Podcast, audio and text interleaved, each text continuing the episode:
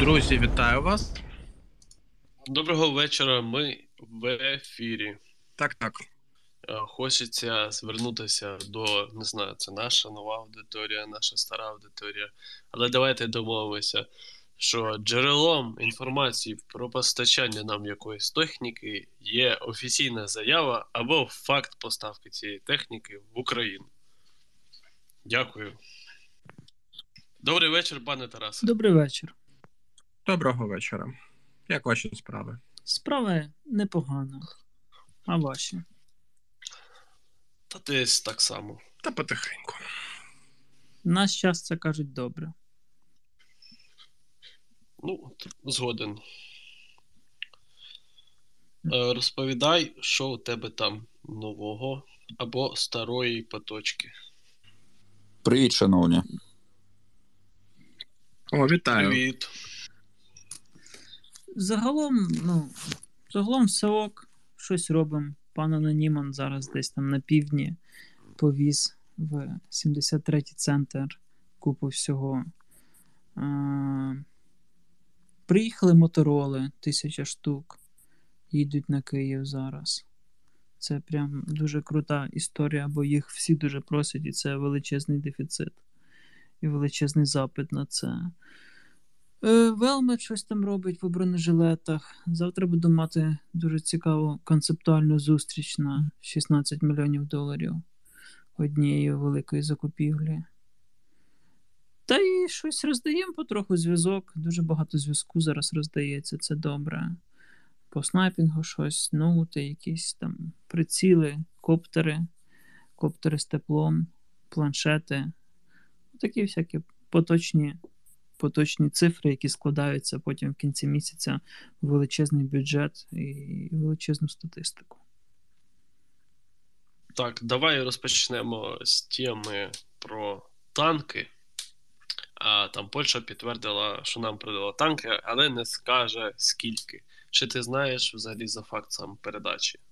Е, знаю, я, здається, на якихось з ефірів це озвучував. І там мова йшла про близько сотні одиниць, і Чехія теж саме, і там ще Словаччина теж. Ну, тобто декілька сотень Т-72 у нас буде, з яких частина вже тут, частина ну, там, на, на якихось етапах е- відправки передачі нам, як і багато всього іншого, до речі. Там була заява якогось західного чи то експерта, чи то журналіста, що у нас, типу, з Роснею є умовний паритет у танках. По кількостях, ну це доволі так. умовно, тому що наші резерви українські вони давно вичерпані, і нам ну, у нас немає оцих радянських міфічних запасів. Все, що можна було поставити стрів, вже було поставлено. Е, решта це просто металолом. Е, І ми ну, наш ОПК не здатний створювати зараз танки, тому ми маємо компенсувати втрати в боях і створення розгортання нових частин підрозділів західними поставками, в першу чергу, колишньої радянської або пострадянської техніки, що ми власне успішно і робимо, в тому числі за допомогою США. Є ще таке питання: е, типа, якими танками нам краще запасатись після війни? Продовжувати скупляти пострадянську техніку чи обирати якийсь західний аналог? Е, у нас там на мілітарному було цілих три окремі випуски по Т-64, 72, 80. І хоч концептуально воно трохи вже застаріле, бо у нас зараз війна і буде велика солянка. Але в залежності від того, Е, через скільки часу ми переможемо, залежить те, який шлях нам обирати. Бо якщо ми переможемо е, в середньостроковій перспективі, називаємо це так, то тут е, вибору особливо немає, і треба брати все, що можемо отримати, а потім його якось намагатися уніфікувати між собою, а потім вже думати про якийсь там танк наступного покоління. Якщо це історія якась швидша, то тут е, у нас були непогані напрацювання кінця 80-х років, та ж нота, які могли б стати там танком нового покоління для України і повністю замінити всі ті пострадянські 64-ки, 72-ки, 80-ки і все те, що ми можемо ще в перспективі отримати.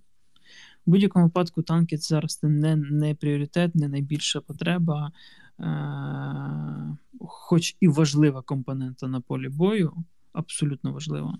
Але це не те, про що зараз треба думати в контексті там, а що буде через 5 років. Друзі, ставимо лайки, не забуваємо. Я думаю, що далі можна перейти на артилерію 155. Ти сказав, що вже щось нам поставили, здається, американці, да? Ну, я підтвердив інформацію американців. Це оце М37? Е, я не кажу про модель, але ну, якби техніка в Україні. Тому перша, скажімо так, поставка в Україні вже. Угу. Питають таке, типа, якщо ти, е, ну, умовно, наш е, військовий навчиться користуватись якоюсь з 155-ї артилерії західного зразка, чи просто, ну, наскільки складно буде перевчитись, наприклад, на такий же аналог іншої якоїсь там західної країни? Десь настільки ж, наскільки він опанував першу. Кожна техніка і зброя складніше пістолета вимагає навчання підготовки.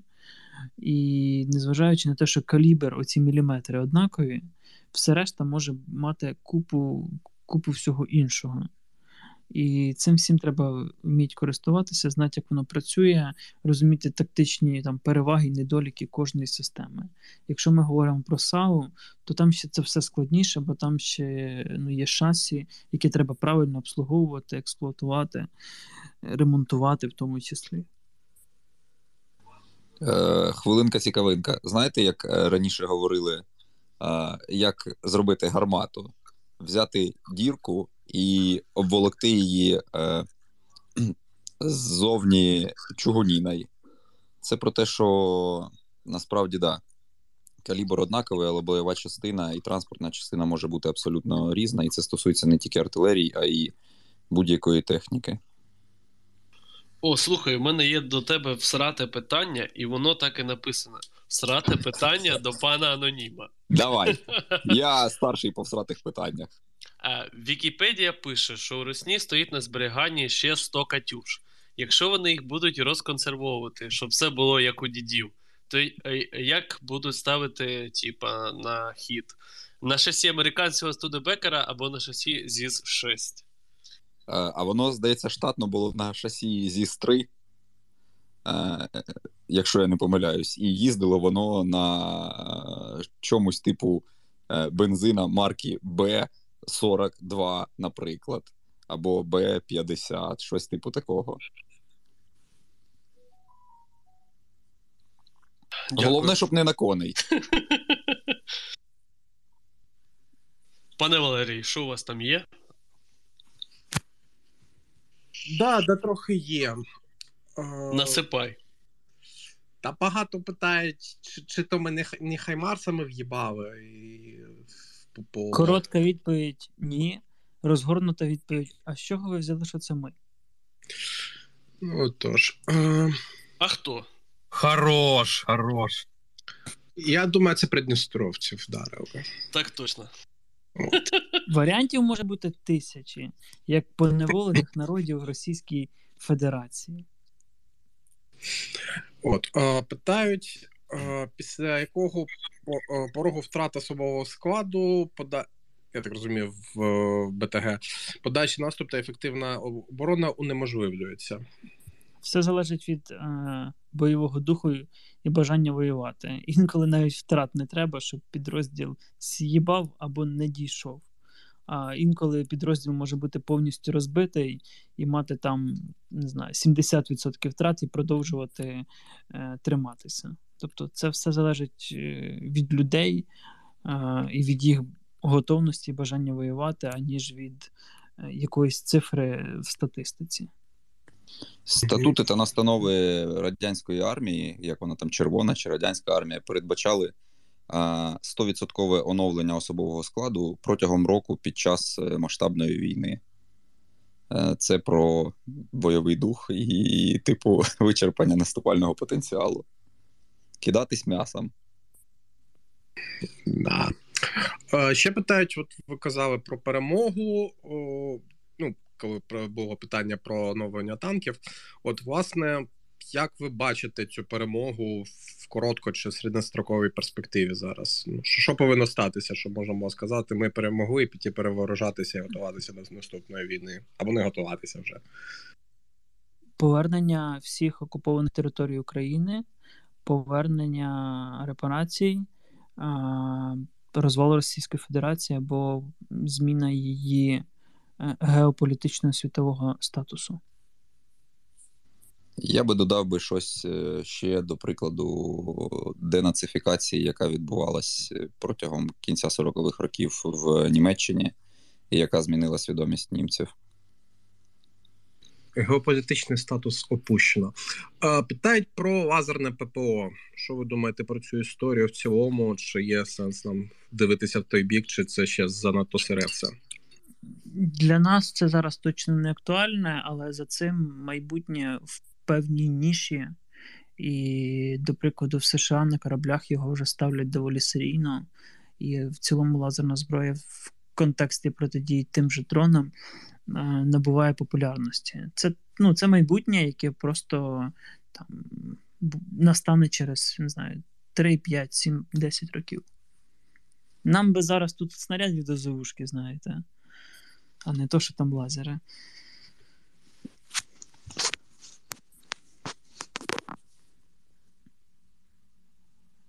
Коротше, там ще а, польський прем'єр заявив, що, мовляв, ми у них більше не просимо літаки.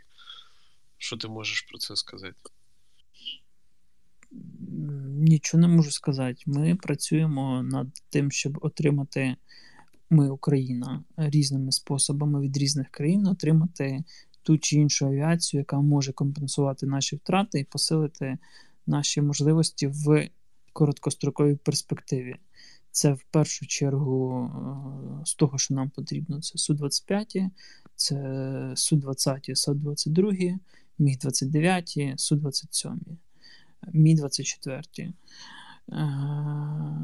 Ми над цим продовжуємо працювати. Десь є якісь успішні історії, десь не дуже.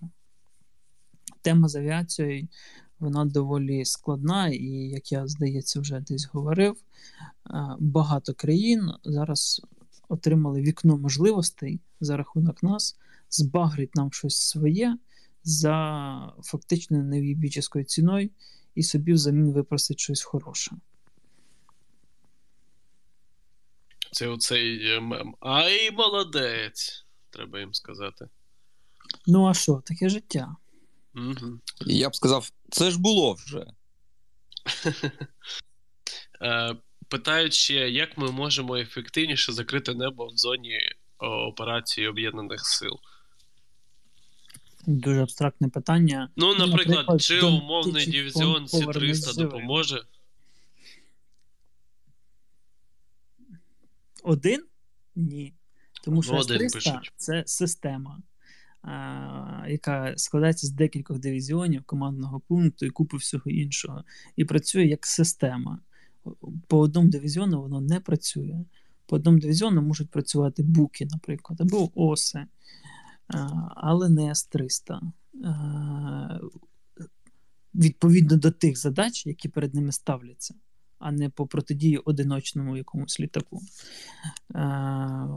Та як, насичуючи армію ПЗРК на даному етапі, підвищуючи ефективність е, раннього попередження, автоматизації розподілу цілей, налагодженню зв'язку, е, навченості особового складу і, і посиленням радіолокаційного поля виявлення повітряних цілей. О, а хочеш е, низку запитань е, про зраду? А, ну, давай, здивуй мене. Е, є такий прям блочок у мене. Якщо росіяни воюють силами 20 тисяч армії, а у нас вже 350 тисяч плюс мобілізація, то чому ще досі не вигнали русню? Хорошо. Лол, что? Тому що воюють не цифри на бумагі, а воюють люди на якійсь техніці, якої нема, проти людей з технікою, яка є, е, з артилерією, якої нема, проти артилерії, яка є, якої дохуя, з якої нема проблем з снарядами, з стволами, проти авіації, яка літає щодня, бомбить, і, і цей список просто тут можна продовжувати до безкінечності. Це якесь максимально тупе питання. Вибачте, нікого не хочу образити. Я просто хочу, щоб ми, типа. на бумазі. Я просто хочу, щоб ми разу це все пройшли, тому що, типа, ці питання постійно ставляться періодичністю, і мені якраз один з наших слухачів скинув от тупо витяги е, з цих питань, тупо шість штук, які постійно коротше лунають. Їбачте. Да. Е, Друге питання, що Пентагон каже, що у нас же. А, ну ми це обговорювали щодо паритету танків. Типа, то чому ми далі просимо танки? Бо в нас їх не вистачає навіть до штатної кількості, не кажучи вже про розгортання нових частин, нових штатів і в цілому формування резервів як таких. І у Ну, нас немає Т-62. Потреба в декілька сотень танків, не то, що там одиниць, потреба до штату. І ще раз повторюю: крім штатної чисельності умовного мирного часу, є ще штати війни, які треба чимось наповнювати, і є втрати щоденні бойових дій. Подекуди це десятки одиниць в день, які теж треба чимось компенсувати. Ще ще одне класне Ну питання. і взагалі, типу, паритет добре, але чому б не мати більше, якщо можна? Так а що таке паритет і звідки він взявся? Ну, то, то ж- Люди ж про паритет питають. Я, я не Окей, знаю. давайте порахуємо в коефіцієнтах тоді. Т-90М, наприклад, і Т-64. І порахуємо коефіцієнтами ефективність одного танка відносно другого, а не тупою кількістю з Вікіпедії, де там 700 і там, не знаю, 1200 мінус кількість там втрачених. Ну, ну слухайте, цифри це, е, це ок, але треба розуміти, що за ним криється. Люди вважають, що нам а, надсилають купу броніків і касок з великої кількості країн. Е, і кажуть, що нам досі не вистачає їх. Е, ну, концептуально, дурне вже слово стало. Е, потреба, як і очікувалось, і озвучувалось, вона зменшується і спадає. Десь вона все одно буде, тому що щось втрачається в боях, хтось гине, щось згорає, щось пройобується, десь е, доформують нові штати, розгортають нові підрозділи. Тобто якась кількість буде актуальна плюс-мінус завжди. Але здебільшого, ну, проблема броніків і касок, вона від, ну, відживає своє. Там лишилося насправді ну, ну, ну 2-3 тижні, як мені здається, і, і вже не буде якоїсь такої масової істерії. Ну, її вже немає масової істерії. Але ну, сьогодні там в мене був запит теж на пару тисяч і того, і того. А, ну, але це не, не критична історія, і це не тим, хто там, типа, аля напередку воює з РКГ-3 проти Т-90. Скажімо так, на моє особисту, на мою особисту думку і на відчуття, потреба, ота, яка була там в умовні 1300 по броні, да, вона десь зараз, от станом на зараз, зменшилась до 1100. Бо вже є випадки, коли, типу, люди е, кажуть, що та ні, нам не треба, у нас, типу, забезпечено все повністю. І це випадки не поодинокі. Останнє питання з цього е, блоку. Якщо нам передають е, розвіддані США, НАТО, Євросоюз та інші країни, то чому ми не можемо з такими даними спланувати і провести контрнаступ? Клас, люблю таке. Тому що для того, щоб провести контрнаступ, треба мати перевагу в у всьому: в живій силі, в техніці, в озброєнні, мати резерв, е, мати можливість реалізовувати операцію з неба, тобто мати авіацію, мати можливість прикривати свої війська ПВО для нейтралізації ворожої авіації, мати якісь вогневі засоби враження на оперативну тактичну глибину, чи хоча б тактичну глибину. Ем, що би ще згадати? А ще мати зв'язок, броніки, каски, тепловізори, коптери, планшети, машини, е, бронетехніку. Ем, якщо це на приморському напрямку, було б добре мати ще флот, який може посилити вашу операцію. Ем, ну, типу, треба мати всього і дохуя. а не просто розвідання про те, що отам стільки-то ворога, а у вас тут стоїть один стрілецький батальйон з найпотужнішим озброєнням в 60-й міномет. І жовтий автобус. а, Дякую. Нагадаю всім, що ставимо лайки, дивиться 5 тисяч людей, а лайків тільки 2,5. Якось е, не камільфо. І е, дякую за цей блок. Нарешті, можливо, нарешті припиняться ці питання, бо деякі питання все одно по 100 разів лунають одні й ті самі. Е, Зраду запита... припинено. Да. Ні, ну це ненадовго, ти ж знаєш. Е, потім завтра нову, нову якусь придумають. Е, Питають ще таке: чи колись відпаде потреба в пікапах, чи чим більше, тим краще? Ну, після перемоги однозначно відпаде потреба в пікапах. Я сподіваюся, і в волонтерстві в тому прояві, якому воно є. Зараз пікапів треба, ну я не знаю, тисяча штук. Може більше. Напевно, більше. Ну, тисяча нових пікапів. А є ще буси 4 на 4 а є ще щось там побільше, що теж просять, а є ще щось поменше. Ну, автотехніки треба багато, і в шасі треба багато. Е, І не забувайте, що в умовах війни, а в нас зараз вона не закінчилась, незважаючи на те, що в Києві типу все ок. е, В нас кожен день є втрати в техніці в живій силі. Тупо кожен день. Те, що вам не пишуть, не так, те, що нам пишуть про X збитих ворожих літаків, не означає, що в нас в той же день не було точно такої самої кількості втрачених бортів. Те, що ми десь там розпіздячили дві колони противника, не означає, що на іншій ділянці фронту не було наших дві колони так само розпіздячені. Ну, давайте. Це, це не про накрут, це про те, що про тверезість розуму, який оцінює ситуацію і приймає якісь рішення, і робить висновки. Е, Питають ще таке: е, чи є у нас потреба в е, хімічному захисті, і що треба поставляти в Україну? Це хороше питання. Мені чомусь здається, що якщо ми, ми на якомусь етапі цю війну заморозимо, тобто поставимо на паузу до наступної великої, то стратегічно буде дуже правильно вкладатися в РХБЗ війська і РХБЗ захист.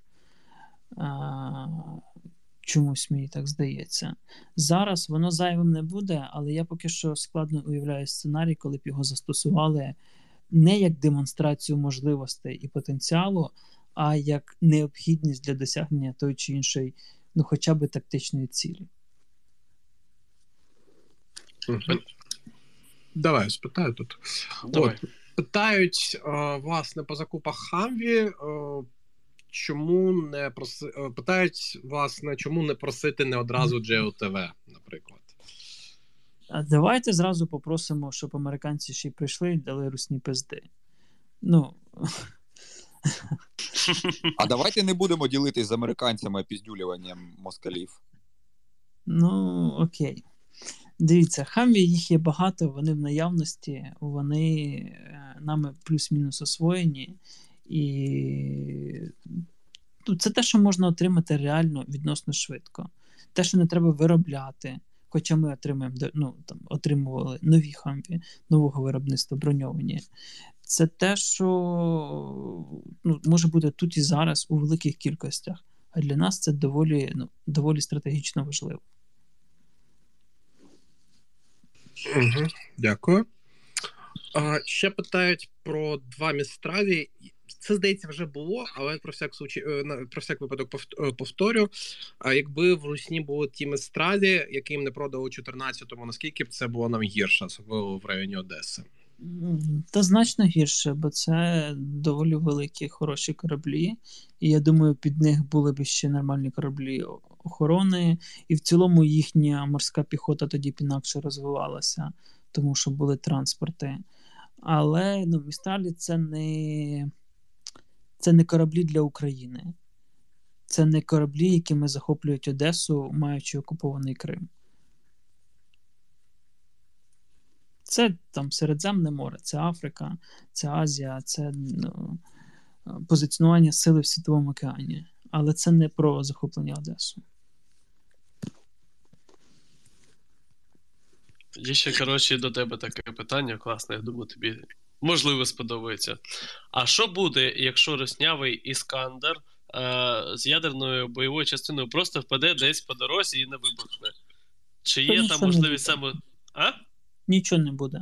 Нічого не буде? буде шматок ракети з, з ядерною бойовою частиною.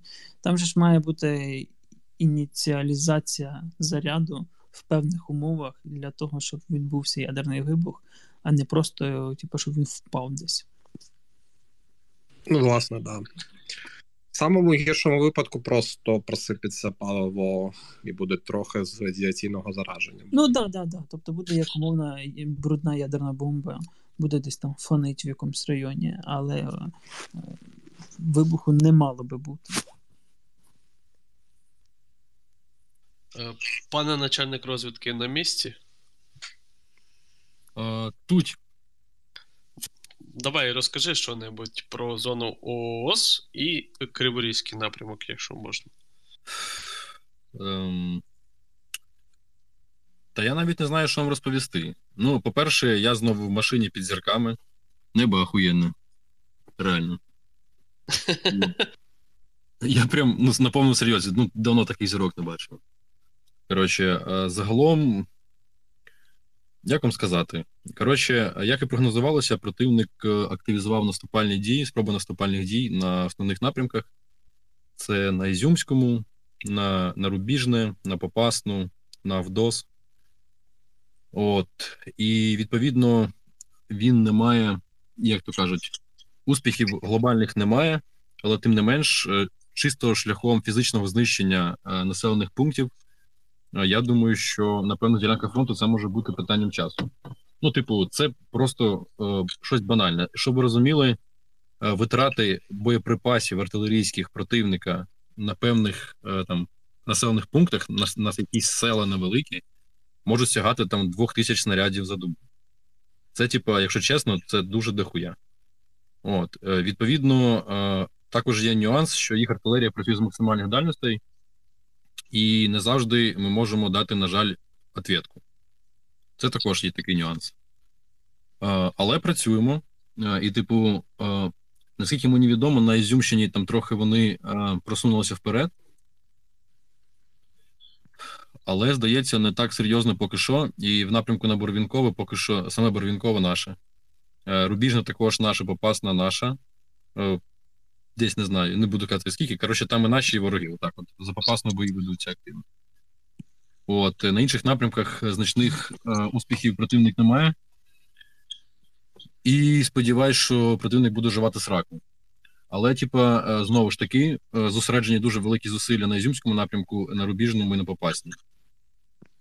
Ем, на півдні, той про Кривий Ріг, ти мене питав. е, Мені вчора хтось кидав також інформацію про те, що, прости господи, Вілкул сказав, що планується наступ, можливо, плануються наступальні дії е, на Кривий Ріг, типу, от, типу, там з дня на день, протягом якихось днів. Ну, типу, дивіться, все може бути, але насправді, насправді русаки е, досягнули основної своєї мети на півдні, в тому плані, що вони зараз тримаються плюс-мінус по е, адмінмежі областей Миколаївської і Херсонської.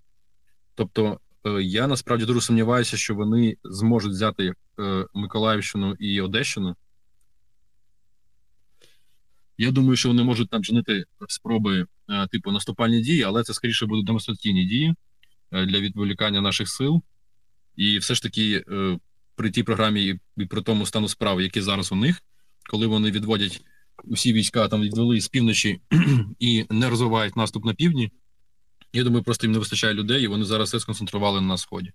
От, відповідно, якщо якісь дії будуть е, на півдні, то, скоріш за все, вони не матимуть успіху і будуть носити демонстраційний характер. Але знову ж таки, все може бути. Е, Просто і удар на кривий ріг також можна очікувати теоретично. Просто, скоріш за все, це буде не напрямок завдання основного удару. Якось так.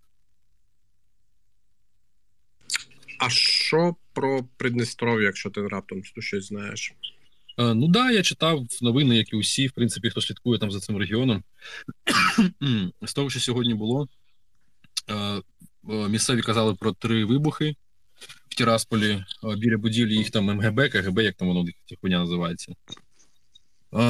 Ну, з того, що на фотки я побачив, один тубус РПГ-22 і, скоріш за все, один тубус РПГ-30, в якому дві ракети, типу, одна маленька, одна велика. Якраз сходиться з кількістю вибухів. Ну, очевидно, що це, типу, провокація, тупорила, як завжди, Русня робить максимально тупорилі провокації. Е, відповідно, мало того, що там ще й свята, і вихідний день, і будівлі людей, здається, взагалі мало би не бути. От і ну це просто типу дроч. Е, Для чого це робиться? Дивіться, як я вже казав, людей не вистачає у них закрити потребу на фронті ані е, тими росіянами, яких вони намагаються набрати максимальну кількість і завести в Україну, ані людьми з Ордло. Відповідно, у них вже були спроби, і про це повідомляла в відкритих джерелах е, британська розвідка, що вони вже намагалися вербувати людей, звісно ж, е, з Придністровського регіону Республіки Молдова. І наскільки я зрозумів, бажаючих там щось, типу, ніхуя й нема. І от такими діями вони хочуть спровокувати е, людей, мобілізувати їх, не знаю, якийсь там протестний потенціал і навербувати там ще купу м'яса. Ну, я думаю, що у них не вдасться. Мені здається, що для Придністров'я в цих умовах дуже вигідно тримати статус-кво, бо вони очкують побільше, ніж усі ми разом взяті. От, бо вони там дуже по тонкому льоду ходять. І, типу, їм ну вони все це розуміють. і, Відповідно, якщо вони там когось і поназбирають, але це буде якийсь типу максимальний шлак. Бо придністровці працюють в Молдові і в Україні, і типу, їм нормас. Їм ніяких війн не треба. Дякую. Дякую. У мене є е, така коротше, заява. Я сьогодні зайнявся просто дуже найдивнішою справою, якою я займався. Я вирішив послухати е, того самого швеця, якого ми в минулому ефірі обговорювали. Що це за тіп? Коротше, я не знаю, що це за тіп. Його розкручував Гордон. Е, він з травня 2021 року в Ютубі записує відоси, і в нього вже там коротше мільйони переглядів. Я думаю, що очевидно, що воно там накручене, і швидше за все, що це е, русняві якісь у нього там е, люди його дивляться. Загалом, коротше, я подивився і взагалі не зрозумів, навіщо мені кидали цілих 15 питань. Плюс-мінус там про те, що а от Юрій Швець заявив, а ви можете це прокоментувати. Коротше, оцей от пан в своєму відео заявляє, що є от стаття на CNN, мовляв, коротше, десь там зникає допомога і воєнна, і медицинська, і гуманітарна. Десь там, коротше, вона застрягає, а от бариги всі торгують і так далі. Потім він ще говорив, ссилався на інтерв'ю Е, відставного американського полковника, здається, або офіцера, я не пам'ятаю точно, який нібито цю ж інформацію підтвердив. Насправді, що в статті, що в інтерв'ю е, цьому цього американського офіцера. Ну, йдеться про те, що доставляється якась допомога на склади е, в на заход України, і через е, логістичні проблеми вона там лишається. Чи то росня ракетами бомбить там залізничні наші е, вузли, е, чи то взагалі проблема вилисти якихось за складів, але про корупцію він там взагалі слова не сказав. І про розворовування техніки. Тому для мене взагалі було дивно, навіщо мені кидали всі 10 тисяч е, всяких питань дивних. Це все, що я хотів сказати. Сподіваюся, що боти пана Швеця знову прийдуть до нас в коментарі, тому що на минулому випуску там було десь вже під 300 коментарів, і там якісь ноунейми писали всякі дивні речі. Він перегляди хейтвочингу набиває, коротше.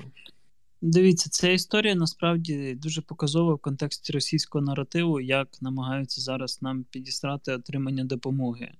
І подекуди, от у цей весь хейт і постійне транслювання це в наших ЗМІ, і, і посилення ефекту від цього відео, цих відео, цієї комунікації, воно доходить якимись відголосками до Європи, до Штатів, де якби Україна не є суперпрозорою і антикорупційною державою. Uh, і воно в якійсь мірі відображається на позиції Заходу по тому, що нам давати чи не давати. Тому це треба дуже чітко присікати, е, не вестись на цю всю хуйню і е, з адекватними людьми нормально пояснювати і комунікувати, щоб що це не треба поширювати, це не треба сприймати. Це тупа російська деза, яку цілонаправно зараз вкидають і розкачують. Дякую дуже. Питають, я не знаю, через те, що мене питають другий раз, я підозрюю, не питав це минулого разу про димові завіси, чи вони зараз використовуються, чи є постачання і тому подібне. От так, що прям димові завіси, які ставлять РХБЗшники, я не чув. А, може, начальник розвідки щось скаже. Може, він десь чув. Ну, дивіться, про застосування димів, як таких е, було. Про димові завіси такі масштабні я не чув. А вони, в принципі, працюють, якщо є тепловізори в стороні, проти якої вони застосовуються. Та дивіться, працюють. Працюють, тому що тепловізор також втрачає ефективність, по-перше. По-друге, зазвичай це робилося колись. В давні часи це було дуже популярно, коли ставиться димова завіса, можна зробити певний маневр. І залежачи від того, який розмір підрозділу, ну треба певний розмір димової завіси.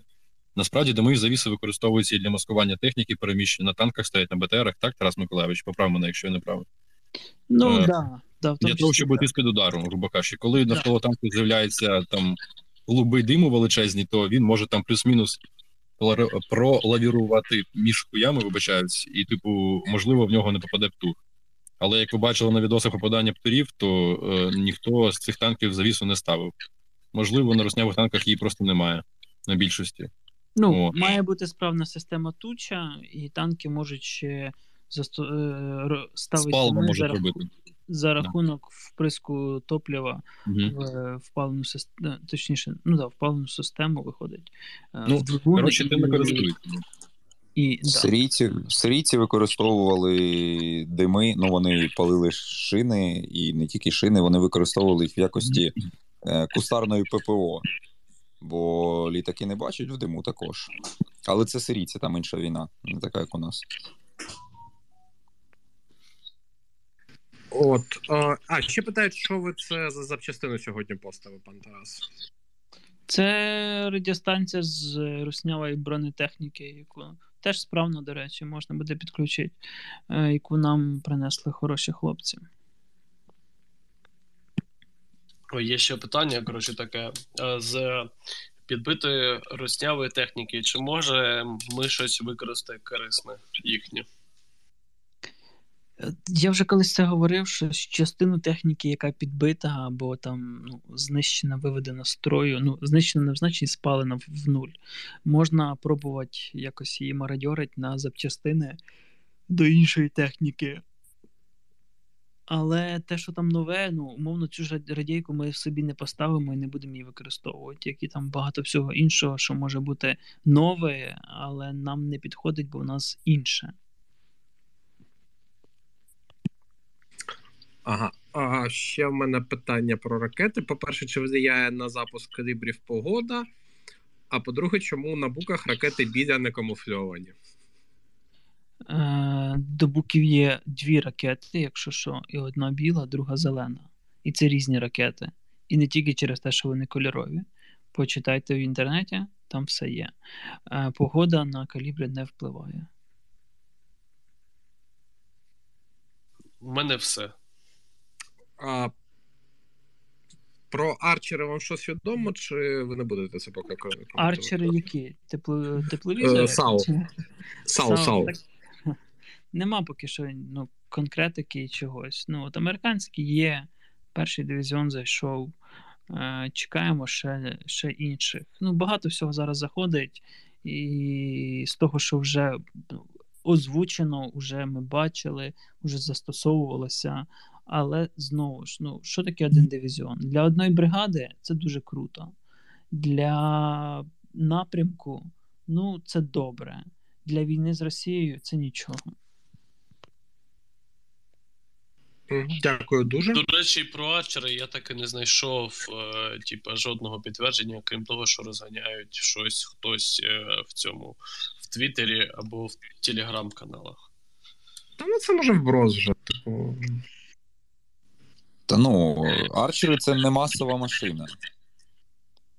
Її намагались свого часу багато кому продати, і небагато хто її купив.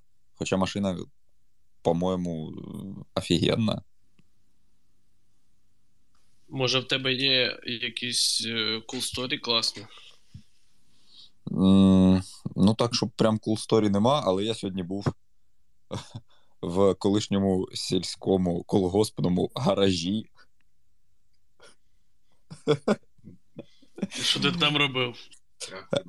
Е, да, он мені тут підказують, що можливо це була майстерня, а можливо, це була тракторна бригада. Ми не знаємо, але схоже на е, гараж, такий, як був у мене в селі в моєму. Що робив? Та ну що робив? Е, видавав цілий бус майна. Бо чуваки хотіли зі мною зустрітись на перехресті на блокпості. Я кажу: ну то беріть притомну машину. Бо кажу, ми веземо вам цілий бус. Вони такі, ой, ну ладно, тоді ви їдьте до нас. Я кажу, ну так а що ж ви? Отак би спочатку і говорили, а то ви всі таємні такі.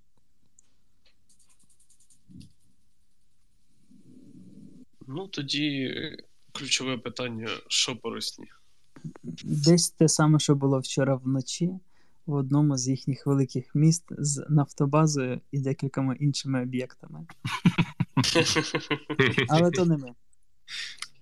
Це не ми. То сили Брянської Народної Республіки. Да, Або, так точно. сусід... або сусідніх майбутніх окремих держав.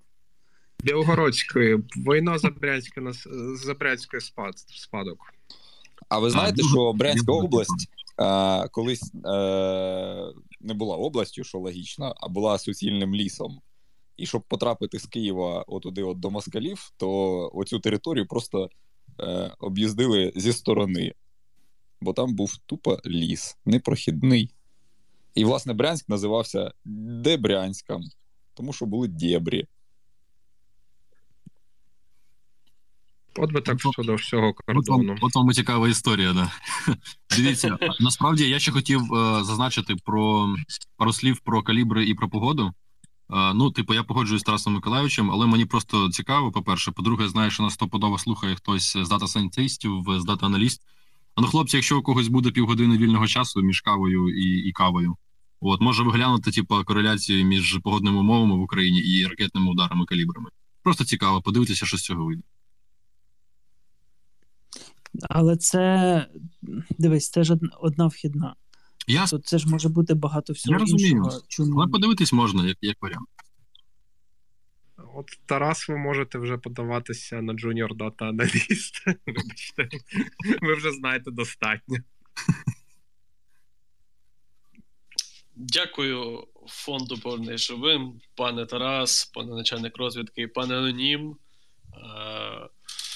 Сподіваюсь, що ми для наших слухачів сьогодні відповіли на зацікавлені для них е, теми і їхні питання. І нехай ця ніч буде тихою всюди. І ми будемо від. Ну, крім Русні, звісно, їм можна Окрім ще. російських Да. великих міст і промислових об'єктів. Звісно, на їхні нафтогаз, е, нафтобази, Боже, палають і надалі. Дякую вам. Гарної ночі. Дякую вам. Так, дякую. Дякую. гарної ночі вам. Всім на добраніч, підписуйтесь на повний живим у всіх соцмережах, на мілітарний, на власне наших спікерів, е, на нас в Ютубі, ставте лайки, дзвоники і так далі. Всім добраніч. Добраніч.